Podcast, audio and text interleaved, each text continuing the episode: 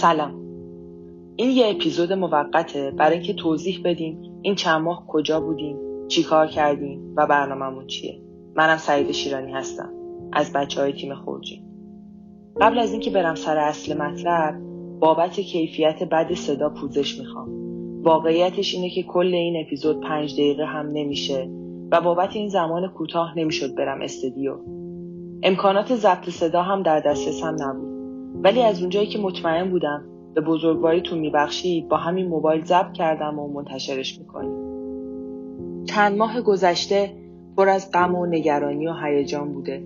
احساساتی که تا حد زیادی عملکرد همه رو دچار اختلال کرد.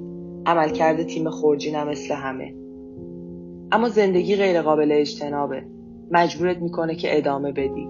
نه اینکه فراموش کنی. نه اینکه بی تفاوت بشی. ولی مجبور میشی با وجود همه احساسات بالا و پایینت به زندگی ادامه بدی.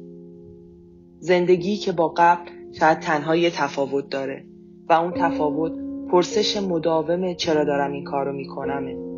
پرسشی که شاید یکی از دلایلش ترس برگشتن به روزمرگیه برگشتن به بیتفاوتی. یه بخشیش هم حاصل آگاهی جمعیه. حداقل ما بچه های خورجین که اینطور بودیم. فکر نکنم شما هم چندان تفاوتی با ما داشته باشید.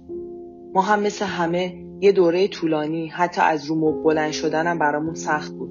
چه برسه که بخوایم به انتشار اپیزود بعد فکر کنیم. ولی بعدش یواش یواش برگشتیم به زندگی و خب خورجین یه قسمت کوچیک ولی جذاب زندگیمون بود.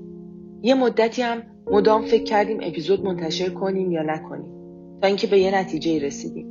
این پادکست ما هر چی نداشته باشه تو اسمش یه کمی امید داره. غیر از اون هر آدمی در طول هر مبارزه‌ای که می‌کنه به یکم سرگرمی با کیفیت احتیاج داره. حالا ممکنه ساخت پادکست ما اونقدر کیفیت نداشته باشه ولی قطعا داستان برادرای امیدوار عالیه.